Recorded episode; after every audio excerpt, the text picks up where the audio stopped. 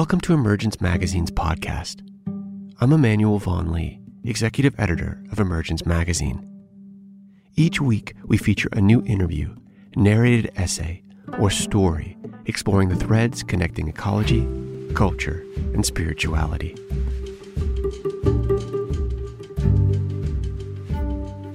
Richard Powers is the author of 12 novels.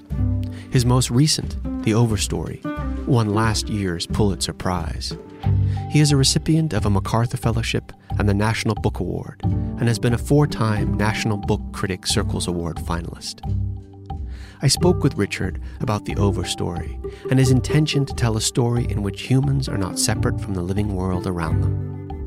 As the lives of his human characters are shaped and directed by the lives of trees, they are forced into a reckoning that their very existence is contingent on water, soil, and other creatures. At a time when the dominant narrative is one which upholds the promises of technological transformation and lauds humans as the sole heroes, Richard advocates instead for a plant consciousness, in which we replace the life of commodity with the life of community. all the characters in the Overstory have encounters and experiences with trees that greatly impact them and lead them on life changing journeys that we follow during the course of the book. As I understand it, the seed behind the Overstory was an unexpected encounter you had with a redwood tree here in California. I wonder if you could start off our conversation by sharing this experience and how it led you to want to write a book about trees. I'd be happy to. I had actually written on environmental subjects in the past, and in particular, my uh, 2006 novel, The Echo Maker, uh, took the question of the relationship between the human and the non human as one of its central preoccupations. But I wasn't particularly tree conscious myself. I guess I was as a as a small child, as as most small children are. You know, the, the ability to to look at a tree and see an animate, active agent is is pretty ubiquitous in childhood, and uh, we get that drummed out of us along the way by by by various means. Uh, by the time I moved to Northern California to teach at Stanford, I had sunk pretty deeply into that kind of myopia that we humans suffer that is characterized by the belief that we are pretty much the only interesting game in town. And although I, I, I had treated uh, the non-human in my previous eleven novels, I think I, I was, without knowing it, pretty colonized by this idea that the human story was self generating and self justifying. And it was with that state of mind uh, that I began teaching at Stanford, which, as you know, is a, is a tremendous uh, technologically oriented school. Um, and probably the primary generator of the phenomenon of Silicon Valley. Uh, from my house in Palo Alto, I could easily bike within just a few minutes to the to the headquarters of Apple and Intel and HP and and Google and Facebook and Netflix and pretty much the whole gamut of companies that had been so instrumental in creating the present and that we're very, very busy uh, creating the future. And I remember uh, undergoing a, a scare, a, a medical scare uh, that made me quite conscious of my own mortality. I, I was in my mid 50s and uh, realized, you know, at this at this juncture that whether or not I had to face a serious health crisis uh, this time around, I would soon enough, and and uh, it was with that enhanced uh, awareness of mortality that I found myself at a dinner party one night in Palo Alto, and the topic did come up, and we all began sharing. You know, we we aging uh, uh, professors all began to share our our mortality stories, and there there were folks there uh, from uh, the the the community of uh, Silicon Valley who were saying that that it's a litany there that we should all just hold on a little bit longer because uh, if we can make it through the next few years, technology was going to cure all the design flaws of biology, including death.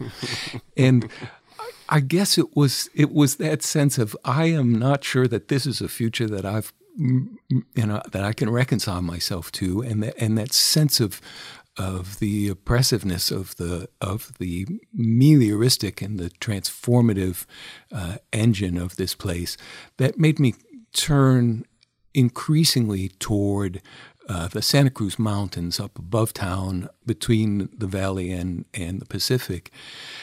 And in order to escape that sense of mastery and control, uh, a, a, future in which all things would be managed to our benefit, I would disappear for longer and longer periods of time up up into the the, the trails uh, of the Central Peninsula and the Santa Cruz Mountains and into the long past.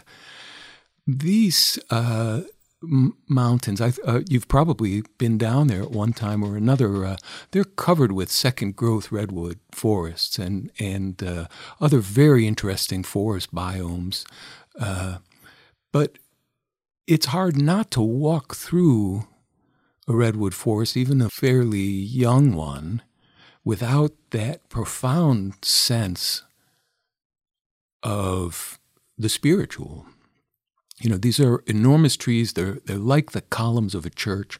The the the sense of verticality is immense. The the sounds, the scale, and and you know, simply the overwhelming, uh, haunting silence of those forests is very sobering. And I, I guess I wasn't initially extremely conscious of the fact that these were fairly young trees. They were only 100 years old or so. A redwood can do amazing things in less than a century. And, you know, they're, they're still enormous trees. And walking through this second growth forest, uh, one day I came across uh, a tree that had somehow, by the accident of history, escaped the loggers that had clear cut uh, these mountains. And if you are impressed by what a redwood can do in 100 years, seeing what one can do in 1500 years is absolutely mind altering. And there I was standing in front of a tree that was the, the, the width of a good sized house. And you know, a football field in height and almost as old as the as the Roman Empire. And I just A number of things came clear to me in that moment. I mean, one is that these mountains would have been covered in trees that size.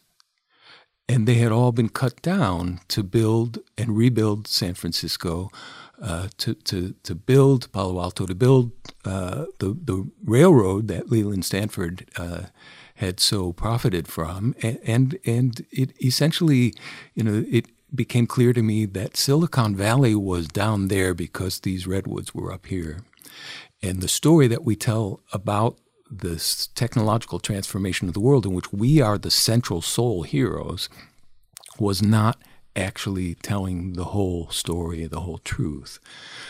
Um, I guess it was also this sense that life was operating on a frame so much longer and larger and ingenious that I had than I had previously realized that began uh, that that really kicked me uh, in the head. And and uh, by the time I got to the bottom of the mountain uh, I was on a, a, a journey that would uh, last for years and years and that has continued beyond the publication of the overstory. And it's the journey to understand trees for sure to to to see uh, this huge taxonomic category that is so instrumental in transforming the world, but it's also a journey uh, to reappraise what the human is and to tell the human story in a more complete and a robust and an honest way. How, how deeply dependent we have been upon these other creatures, the communities of other creatures that we have uh, been tempted to treat as mere commodities. Mm, mm. In her review in the New York Times, Barbara Kingsolver wrote People will only read stories about people. As this author knows perfectly well, the overstory is a delightfully choreographed, ultimately breathtaking hoodwink. and and in and in many ways, uh, that felt true to me. You know, as at first you feel as though the humans and trees are deeply intertwined, but on somewhat equal footing as characters, and you feel deeply connected to the struggles the characters are going through. But then over time, and as the characters' stories converge, the trees really feel as though they take over as the central hmm. character. Mm. Can you talk about your narrative approach for working with and interweaving the human and the non human stories? I, I, suppose that Barbara Kingsolver uh, is right. There, there is a little bit of a hoodwink involved, or let's call it a bait and sw- a bait and switch in uh, in the book, in which there is an invitation uh, initially to read the book as a as a classic work of literary fiction that's uh, immersed deeply in the lives of individuals who seem to be making meaning in and for themselves, and gradually using this seduction shifts the reader's focus uh, to this broader question of of who we are inside the larger community of life. You could also say, though, that um, that there is a kind of hoodwinking in status quo literary fiction that does not attempt to situate us in that larger context. And the hoodwink, the hoodwink would be the the invitation to the reader to believe that there is a separate story called humankind and a separate story called nature. This has never really been the case in, in world literary fiction until fairly recently, you know, within the last couple centuries, in the West, in the, in the post industrial West. In some ways, what I was doing in the overstory was trying to return to that time and those places that knew that you could not tell a human story as if it were separate from the story of all the neighbors. Um, that and it was a great it was a great comfort and a great uh, astonishment in a way for me to realize that most of world literature for most of human history in most of the places of the globe would not have lifted an eyebrow at the idea of this other kind of hoodwinking, this telling of our story through their stories. It is a, a, return to this more deeply indigenous kind of fiction in which there's no separating us from the neighbors. Mm. You said that stories that expound an individualist, human exceptionalist, commodity mediated worldview are a late day cultural invention, as you just described in many ways. Yeah. I think that invention starts to happen around the early 19th century in Western Europe and in North America, where, you know, where our various technologies, our various ability to, uh, you know, increasing ability to manipulate time and space so seduce us into thinking that we can go it alone, that somehow we're, we're no longer a, a, a dependent member of a community. Um, and, and within a very short period of time, that seduction has become so complete that it, it takes conscious effort to see the degree to which we each have been colonized by it. And you've also talked about how we need stories that focus on the non human or the human and the non human relationship if we're to address the tremendous ecological crisis that we're facing? Well, in fact, you can you can understand the ecological crisis that we're facing as a direct, inevitable consequence of the attitude of human separatism. You know, the idea that we are exceptional and independent and autonomous has created a culture in which these great teeming reciprocal communities of living things became nothing but commodities which we could use with impunity as as if somehow the very cycles of interdependence uh, were no longer something that we had to answer to. Mm. But in Overstory, the characters learn to invest in trees with the same sacred value that humans typically only invest in themselves. And you said in doing so, they violate, you know, this individual centered capitalism taboo. Um, so it's almost like there's a protest that's happening yeah. in the stories of the characters unfolding. Yeah. I mean, most of them begin very comfortably inside that world that we all inhabit, where meaning is private and personal, something that we construct for ourselves. It depends on amassing a certain degree of comfort and power. You know, all, all the things that that a, a person in North America, when asked, you know, what would be a meaningful life, would would enumerate the ability to to to move freely and powerfully through the world and to enjoy uh, the material comforts necessary in order to to reflect and enjoy and, and socialize with other people. But somewhere along the way, something happens to each one of them to trip up that assumption and to yank them out of that sense of a purely personal and synthetic and invented meaning and push them out into the into not what we humans call the real world, which by which we usually just mean the social, the invented world, um, but into the living world, and and you know force them to take the place that they're living in as something alive with agency and hugely occupied by very specific creatures whose desires are different from their own and that's the the moment of great awakening. That's the that's the conversion moment that the that the book tells again and again through these various characters.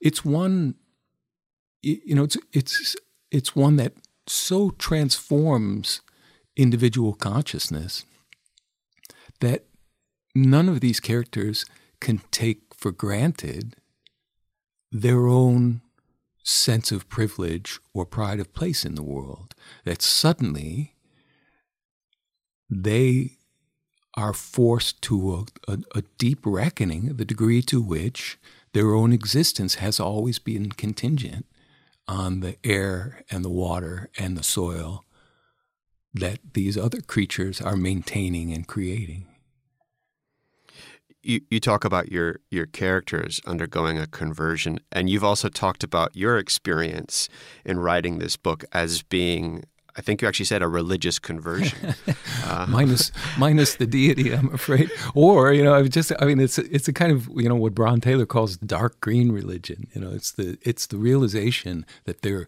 that there is a teleology, there is a vital force, and it's in the form of you know this this molecule, you know, self-replicating molecule that has gone through millions and millions of variations and is just out there um, animating the planet. I guess, yeah, I guess if you had to name the religion that I was converted to, it would probably be animism. well, you know, trees became so much more for you than the subjects of your book. And I'm curious to hear more about how writing this book changed you. What was the result of this conversion yeah. to animism? well, I'll tell you something very specific. Uh, I, I, this is my 12th novel. I've been writing novels for over a third of a century. It's the first novel that ever moved me across the country and literally changed my life in terms of you know what I do all day long, how I live, and where I live. And and the story is this: I was stunned when I began to read about the redwoods of Northern California to discover that of their initial range, uh, somewhere between only 5 and 2% of old growth redwood forests still exist. And as I read deeper into the history of trees in North America, it stunned me once again to discover that that same proportion holds true for all of the forests of North America. That of the four great continent spanning forests that were intact when Europeans first arrived just on this continent just a short time ago, only 2 to 5% of the primary forests remain. And I'm an Easterner. You know, I I I lived and uh, grew up and spent most of my life in the Midwest. And I kept reading that there are almost no old growth forests left east of the Rocky Mountains. The, the, the number is even less than 2%. The, the, number of primary forests in the West is slightly higher, and the, and the average comes, it comes out to, to be between 2 to 5%. And I kept reading that if you wanted to see what an eastern old growth forest looked like, looks like, that one of the best places one of the only places that you can go to is the Great Smoky Mountains on the boundary between eastern Tennessee and western North Carolina. That this is one of the largest contiguous remaining old growth forests in the eastern United States. And one of the few places you can go to get a feel of what a what a broadleaf deciduous forest looked like before the Europeans. Indeed, looked like ten thousand years ago. So I made a research trip about four and a half years ago, five years ago, to come and see the Smokies because there's still 120,000 acres of of uncut primary forest inside the boundary of the national park, about a quarter of the national park. And I went into the Smokies thinking that I knew what an eastern forest looked like. I mean, I'd grown up around them and I'd hiked in them all my life. And indeed, when I started in on this this trip to see the old growth, I was walking through forests that were more or less recognizable to me, but they they they were the regrowth forests, the ones you know of hundred years old or or more. But when I crossed that threshold from from a regrowing forest, a recovering forest, into the old growth. It was genuinely like that moment in The Wizard of Oz where it goes from black and white to color. You know, you just you don't have to be forest literate when you when you walk one of these trails that goes up into the old growth. You you cross a threshold and it looks different, it smells different, it sounds different. And I was up, you know, up at elevation in the middle of a forest and seeing sights and hearing sounds and smelling smells that could very well have been experienced at the end of the last ice age and that would have been everywhere on this continent. And it was a moment at least as powerful as the one when when I ran into the the old growth redwood in in California. I just thought this is mm. my country. This is the legacy and endowment, the the core principle nat- of natural capital in the eastern U.S. And you have to work hard to see it.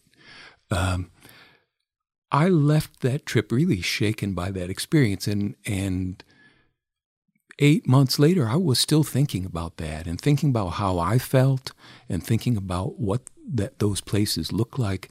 And I just thought, boy, if I am still obsessed with this almost a year later, that's got to say something. So I, I went back to the Smokies and I bought a house right on the edge of the park, and I've been living there ever since.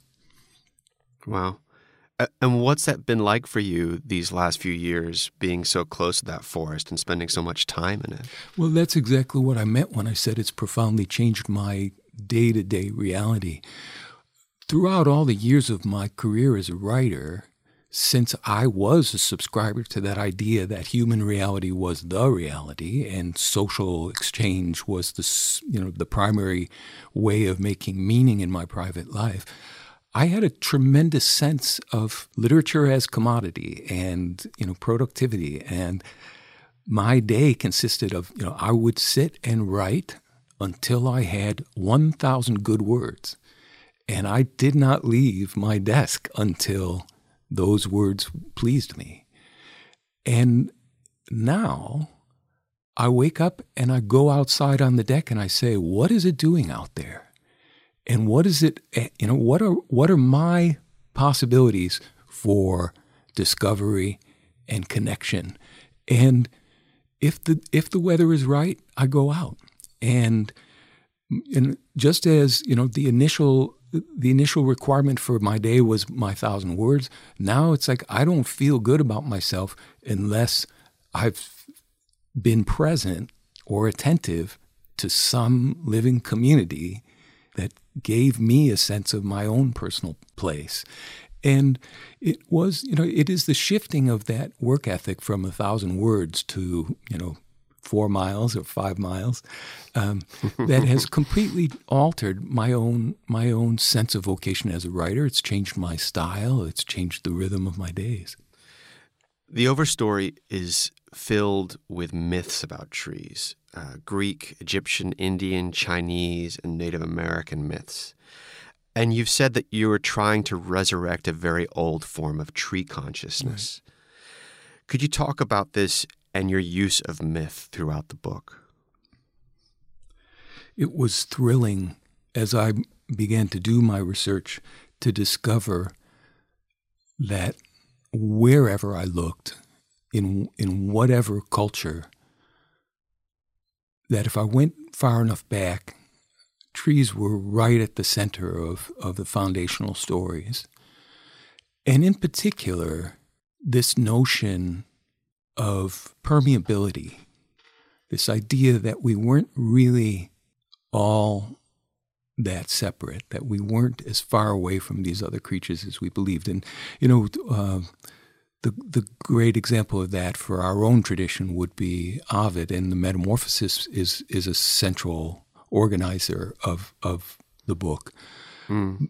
It, it's almost as if these stories, you know, standing as they do outside of the human exceptionalist story, either you know long before or on the threshold of this notion of you know uh, setting off into our own mythos. These stories are warnings. They they call us back to kinship, and again and again, they are about how our destinies and our bodies and our souls are, are contingent and intertwined with trees. And it was also really marvelous as I dug deeper into into the mythologies of transformation and metamorphosis and um, communication and kinship to discover how deeply derived cultures are from the plant life of their location. The, there are something somewhere between 60 and 100,000 species of trees on uh, the planet. And that number itself is so fluid. And trees have been around for so very long. I mean, the, the basic solution of arborescence goes back 400 million years which is roughly 2,000 times longer than the entire history of our own species, you know, uh, anatomically modern human. So that's, that's a bit sobering in itself. But because that category is so taxonomically loose and so dependent upon the conditions, the local conditions of geography, the idea of what a tree is is hugely variable. And I mean, we know that in a in a fairly you know banal way. To to grow up in New England and to be surrounded by uh, by sugar maples produces a very different kind of consciousness than uh, if you were to grow up down here in southern Appalachia and be surrounded by uh, tulip poplars and and uh, hickories and rhododendrons, and a, an entirely different experience again uh, growing up in Northern California, surrounded by redwoods, or in uh, the Southwest, you know, in, in the shadow of giant saguaro cacti. So the plants of an area are absolutely indispensable in the formation of, of the local character of humanity. And part of the part of the technological myth, you know, part of this seduction of the huge leverage that, that our prosthetic tools have given us is that we can globalize and become a kind of single culture independent of where we live. And so much of the push of, of post industrial North America has been toward homogenizing place it's it's you can you can think about this you know as you travel how much of the world that you're traveling through has been redesigned in order to comfort you with this illusion of familiarity and continuity mm mm. but to to sit in a comfort inn or a La Quinta or you know some interchangeable place on some interchangeable uh, you know interstate uh, using you know w- watching some interchangeable uh, cable program uh, in this interchangeable culture that we've created and then to look out the window and see that remnant of native life that reminds you oh wait a minute I'm not in Kansas anymore, or, or California or Tennessee, is quite a quite a remarkable moment. You know, to to to remember just how badly deformed we've we've come to think about place, and how how amnesic we've become about the power of place uh, to to be something different everywhere. Mm. I mean, the myths offer opportunities for remembrance uh, and kinship, as you describe, uh, but they also do a remarkable job of creating awe uh, and wonder. And one of the things that really struck me in reading the Overstory is how instilled with a sense of awe I was as a reader, um, not only for trees, but for the broader living world. And it seems that instilling a sense of awe and wonder is key if we're to build respect and reverence for the living world and respond to this ecological crisis um, from that place of respect and reverence, and that stories have a key role to play at this time. Could you talk a, a bit about that? You've said that very beautifully. And my initial feeling is that I'm not sure how I can enhance upon what you've already described. I do have to I do have to say that there are components of awe that make it a difficult lesson for 2020 North Americans.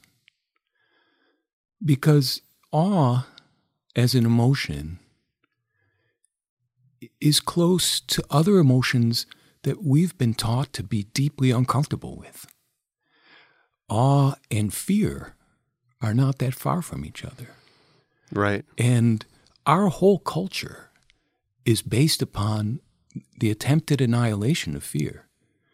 The, the, the, the myth that we can somehow make ourselves safe. You know, going all the way back to what I was saying eh, about Silicon Valley, where if you just hang on a little bit longer, you won't have to die. That, that little myth is really insidious in, in the way that we live, that somehow we can avoid pain, we can avoid loss, we can avoid mortality through the power of our technologies. So we're not comfortable with fear. The other emotion that awe is very close to is humility. The realization that there is no separate mode of existence, that our very lives are dependent upon the lives of others over which we can have no control. The, the renunciation of control is something that does not come easy to us. So it's not it's not simply sufficient to be appreciative or amazed or delighted by the immense diversity and fecundity and ingenuity and inventiveness of other living things.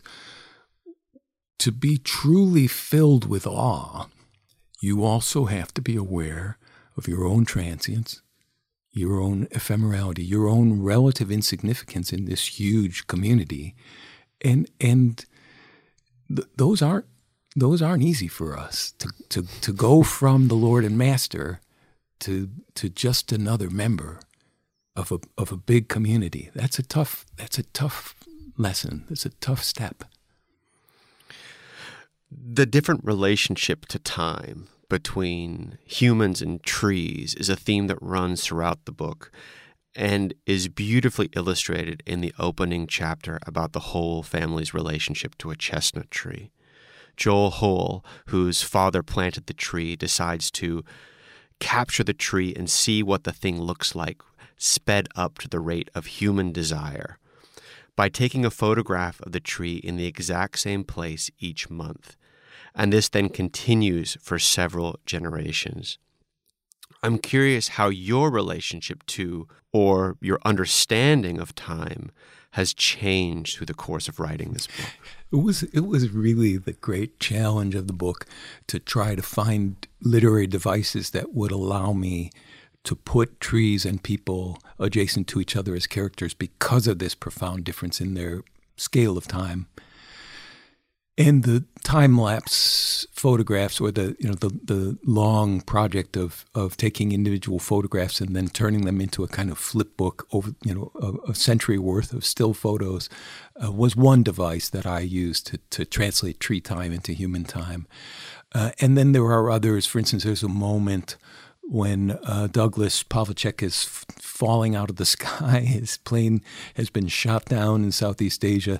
And the the narration, you know, which is operating on the time frame of this guy, you know, who's accelerating at 32 feet per second per second toward the surface of the earth, is suddenly interrupted, and the story backs up a couple of centuries and starts telling about how a banyan tree on the ground, you know, beneath him, uh, has unfolded. You know, having been pollinated by this one unique species of wasp that you know corresponds to the one unique species of fig, and and and the and the banyan un, unfolding into a into a multiple trunked, you know, small village sized tree over the course of centuries, you know, is handled in a in a in about a, a, paragraph or two, and then cutting back to Douglas, who now lands safely in the branches of this tree that conveniently has taken the last couple of centuries to grow up uh, just underneath the spot where he's falling. So, different kinds of devices like that to try to playfully translate human time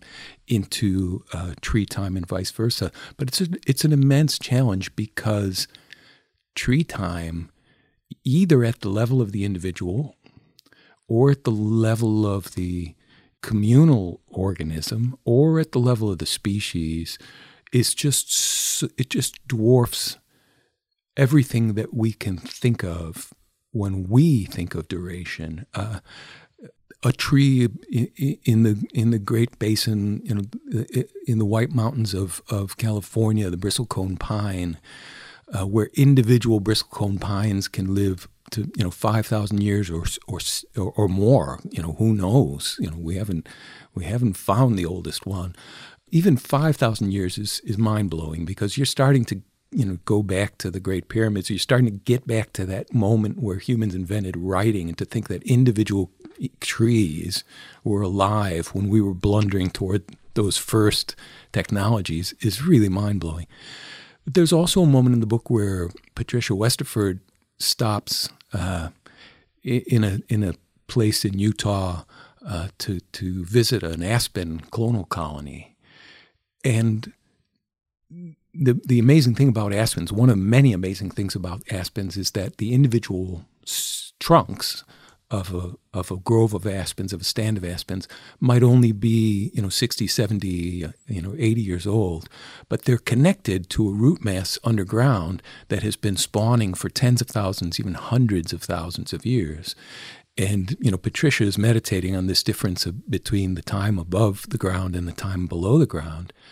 And when you start to think about an individual organism that has been growing out of the same root mass for as long as the human species has been extant, that's a tough story to, to, to put in juxt- those, those stories to, to put in juxtaposition with each other because of just how profoundly different they, their, their frames are, their narrative frames. Did you end up feeling smaller as a result of being dwarfed by this new sense of time? That you were connected to? It depends on what you mean by you. And in the in the sense that we're most familiar with it now, that that kind of private individual, yeah, sure. Uh, humility and, and, and fear and insignificance were, were, were all feelings that I felt as I made this journey. But that's not a genuine or legitimate perception of being. It's it's a cultural illusion.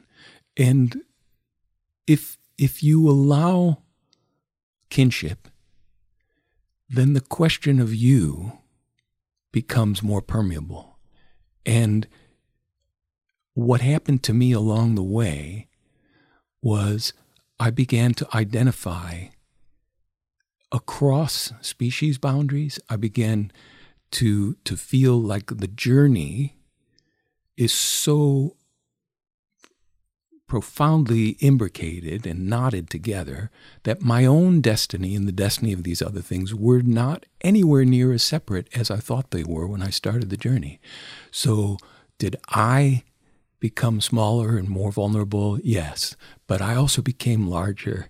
In a Whitman esque way, I started to contain multitudes, or they started to contain me in the history of the mainstream environmental movement, the idea of saving the world has been a dominant narrative, one that you could say perpetuates a human exceptionalist worldview and often ignores the deeper roots of the ecological crisis. And as several of the characters in the overstory realize, it's not the world that needs saving, it's us. And this seems to be a realization that more people are coming to, and perhaps one reason why the Overstory struck such a chord with readers. How do you see us being saved, and do you think it's possible collectively? In the shortest imaginable formula, we have to escape the life of commodity and replace it with the life of community. We have to give up this notion that human destiny is to manage and control and to dominate and replace it with the idea that human destiny depends, as all other destinies do, at making ourselves better at adapting to the environment because the environment is 99% living things. What's going to be required is a conversion of consciousness, and I, I call it plant consciousness. We, we have to, one by one, until we reach a certain critical threshold, begin that journey into interdependence and into reciprocal communal existence. There, there's a there's a beautiful line in in Thoreau. You know, he says, "Breathe the air, drink the drink, taste the fruits, live in each season as it passes, resign yourself to the influence of the earth." We need to change the human program from one that says, take control of the seasons to one that says belong to them in the most ingenious and leverageable way. How did we ever think that we could do anything else? Well, I know how. Uh, we, we got this incredible principle inheritance uh, in the form of petrochemicals, which incidentally are the legacy of 400 million years of plant life. Um, and we got this, you know, this immense fortune uh, that gave us the illusion of autonomy. And we began to live as if we did not have to belong to the, the cycles of living things. Uh, the immense power in that concentrated energy was so enormously leverageable and so enormously seductive that we truly forgot that all forms of life are accountable to the basic cycles of energy exchange on this planet. And you know, like any like any kid who gets an inheritance and squanders it, we're now coming to a, a reckoning. We're now we're now realizing the finite nature of that kind of life and the immense costs involved in having lived that way for so long. Hmm. One of your characters, the scientist Patricia Westerford, makes discoveries about tree communication that echo the work of Suzanne Simard's groundbreaking work revealing the complex layers and levels of communication and nutrient sharing between trees. Uh, the kinship that's present there in trees and forests as a whole. It seems that these scientific, scientific revelations point to a need to rethink how we understand natural selection and survival of the fittest, and how we perceive the relationship between competition and cooperation. I, am curious to hear your thoughts yeah. on this.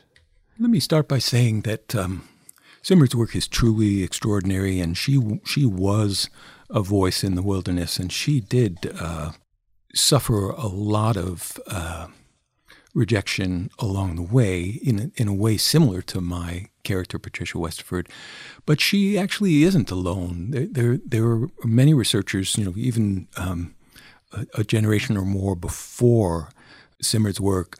Uh, that were laying the foundation of this whole new understanding of tree interdependence and communication. It began with research into over the air communication, the, the way in which a tree, an individual tree under assault, will begin to pump out uh, uh, chemical signals that have the effect on nearby trees of making them begin to preemptively produce uh, insecticides, chemicals that are unpleasant to ruminants, for instance.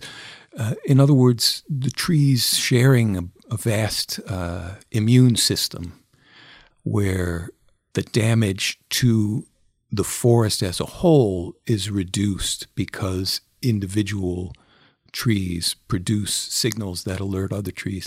And the underground sharing is is equally astonishing, especially now that it's been demonstrated that it crosses the species barrier, so that fungus and trees that are in a mycorrhizal symbiotic relationship where the tree supplies sugars and other hydrocarbons to the to the fungus, you know, which can't photosynthesize for itself, and the fungus reciprocally sends secondary metabolites from the soil back up to the trees.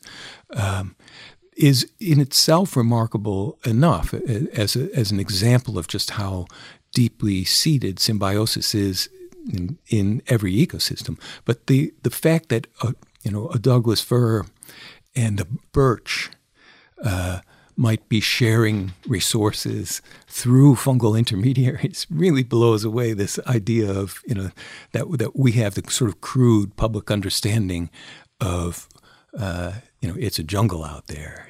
Every, you know, by which we mean it's every species for itself and every individual inside that species for itself.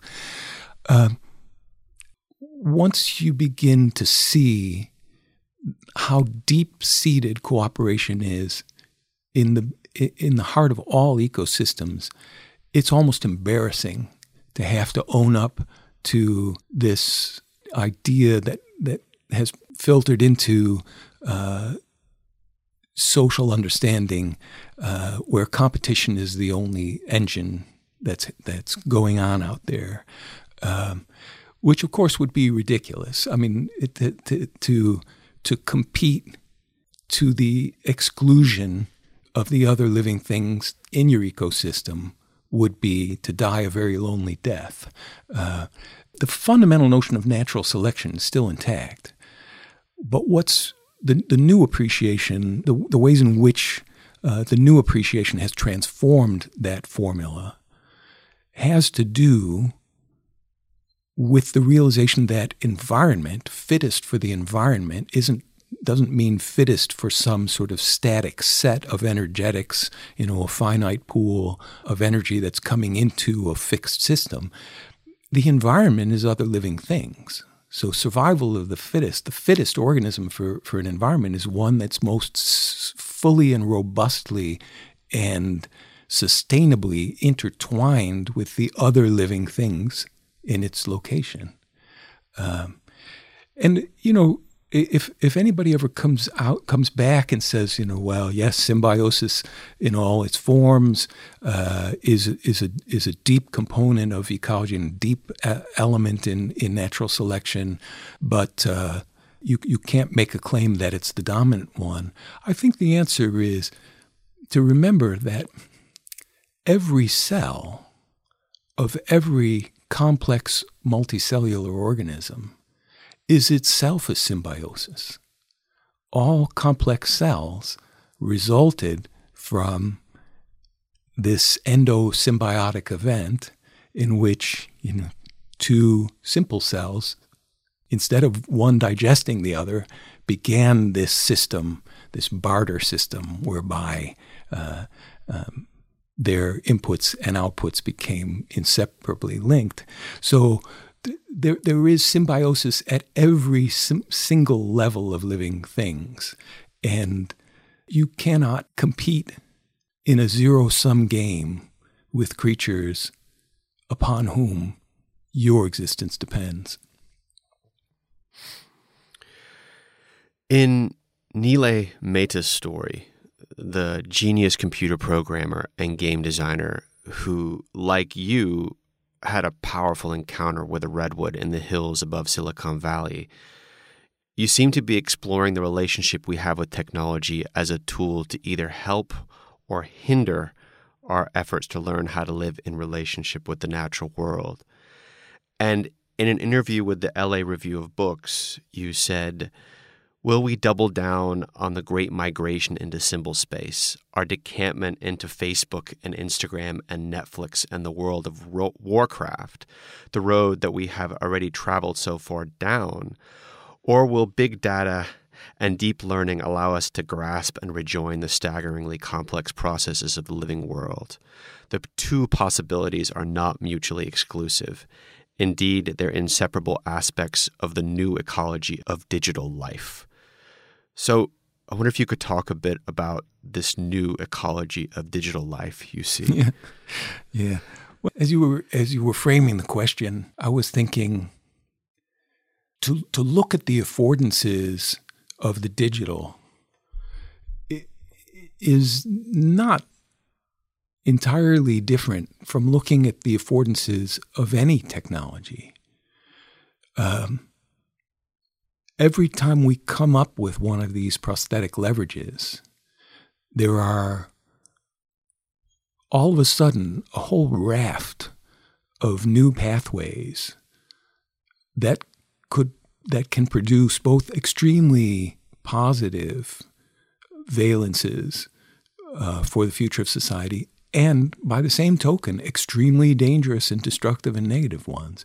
And you know, you, when you think of a knife, I don't know at what point in human history knives were invented, but there was probably a discussion. You know, oh my God, you know that that thing's dangerous. you know, well, yes, it is, uh, and it's a it's a deeply sinister technology. You know, it's a it's a deeply beneficial technology when you use it to you know, to go hunt and to, to cut vegetables, and a, and a deeply sinister one when you use it to, to kill other people.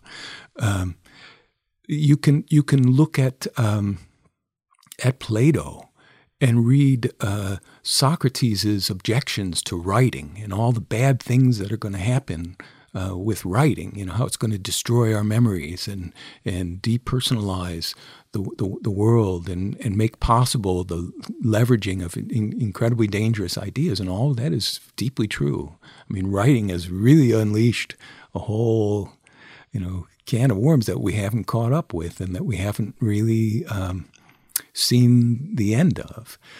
Uh, so to, to look at digital space and to, to, to wonder about its positive and negative affordances um, is a deep question and, and, a complicated one. There, there have been people who have read the Overstory and who wondered why the Nile story is in there at all. You know, what does, what does the world of digital technology have to do with an ultimate vision of conservation? And my answer is everything that we, we wouldn't even have a science of ecology or a science of environmental studies or uh, the ability to, to, to handle or model complex systems, to even understand what complex systems are without computation and without complex digital models.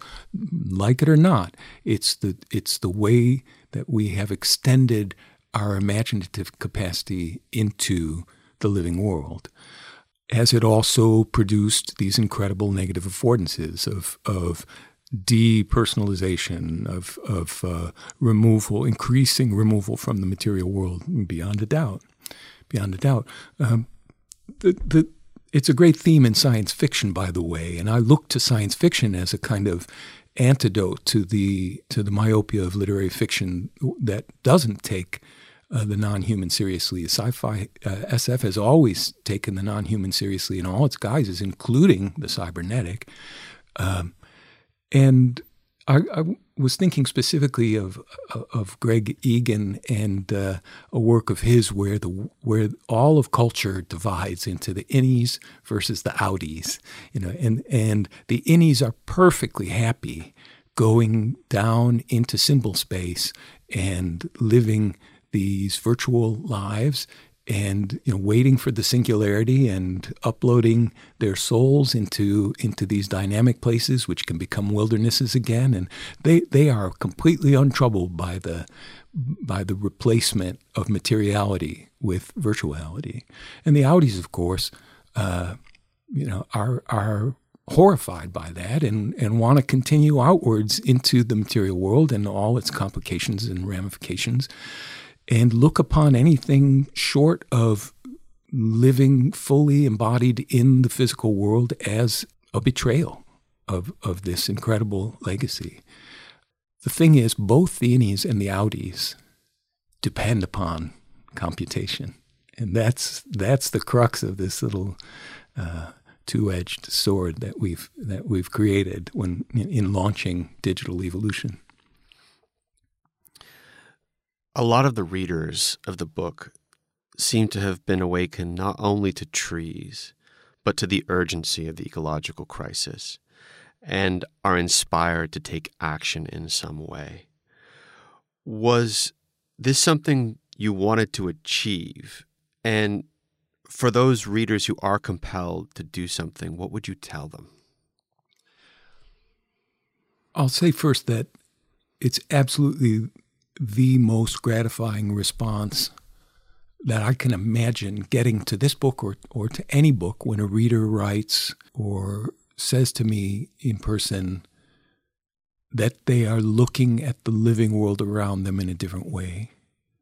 There's no better response to the book. When a reader says, you know, I've been living on this street for 25 years and, and passing this, you know, tree uh, for a quarter of a century, and only after reading your book have I been electrified to, to, to stop and be present to and discover what that thing is doing and the amazing, strange structures that it's producing throughout the year.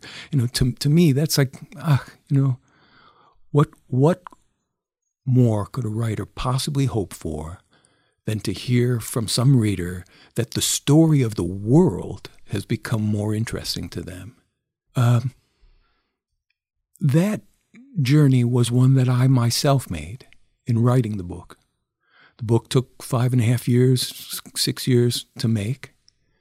And I went from being a virtual tree illiterate to to one to a person who you know will pull off randomly on the road when when you know running a timely errand in order to stop and see something amazing you know? um, and I would say that with regard to the question of activism, there have already been cases in towns and municipalities and, and regions in this country and in other countries where people have said that a collective action was given leverage by people reading the book uh, and the book encouraging ordinary non political people to take stands to protect their the place where they live from the homogenizing processes of of capitalism. That's deeply gratifying too. But I think it bears pointing out that short of chaining yourself to a bulldozer or joining radical protest movements out in the trenches, that there is an important step of defiance and transformation and resistance that happens simply at the moment of committing to attentive plant consciousness.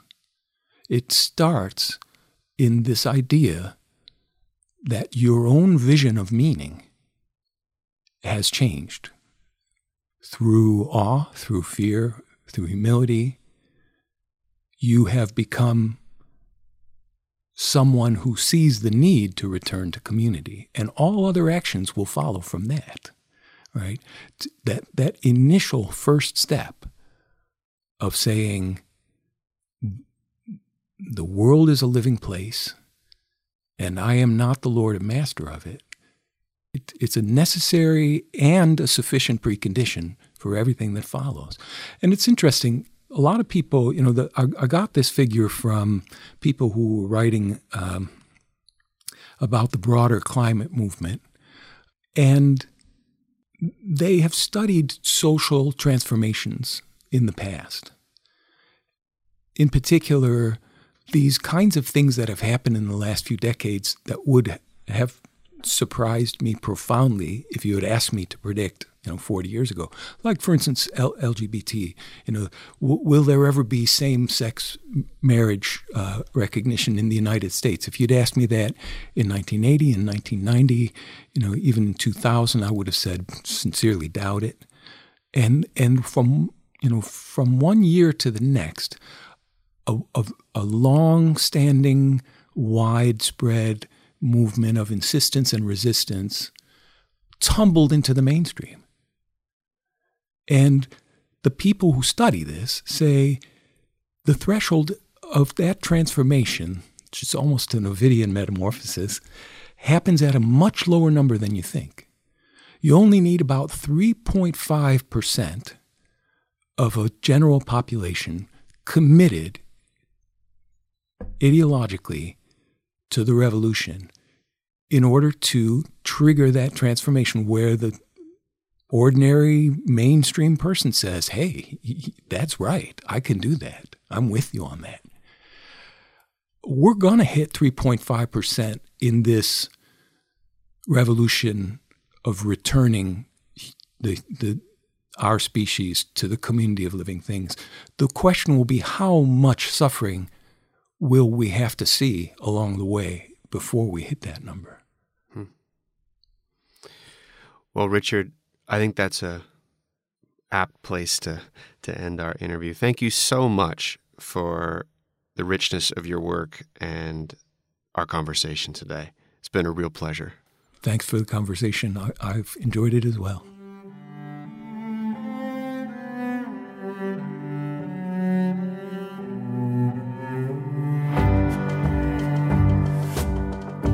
Emergence Magazine is an initiative of Kalliopeia Foundation. Our original essays, in depth interviews, films, and rich multimedia explore the threads connecting ecology, culture, and spirituality. Our theme music is composed by H. Scott Salinas. You can subscribe to our podcast wherever podcasts are found, including Apple iTunes, Spotify, Google Play Music, Stitcher, and TuneIn. To subscribe to our newsletter and check out more of our stories, visit emergencemagazine.org.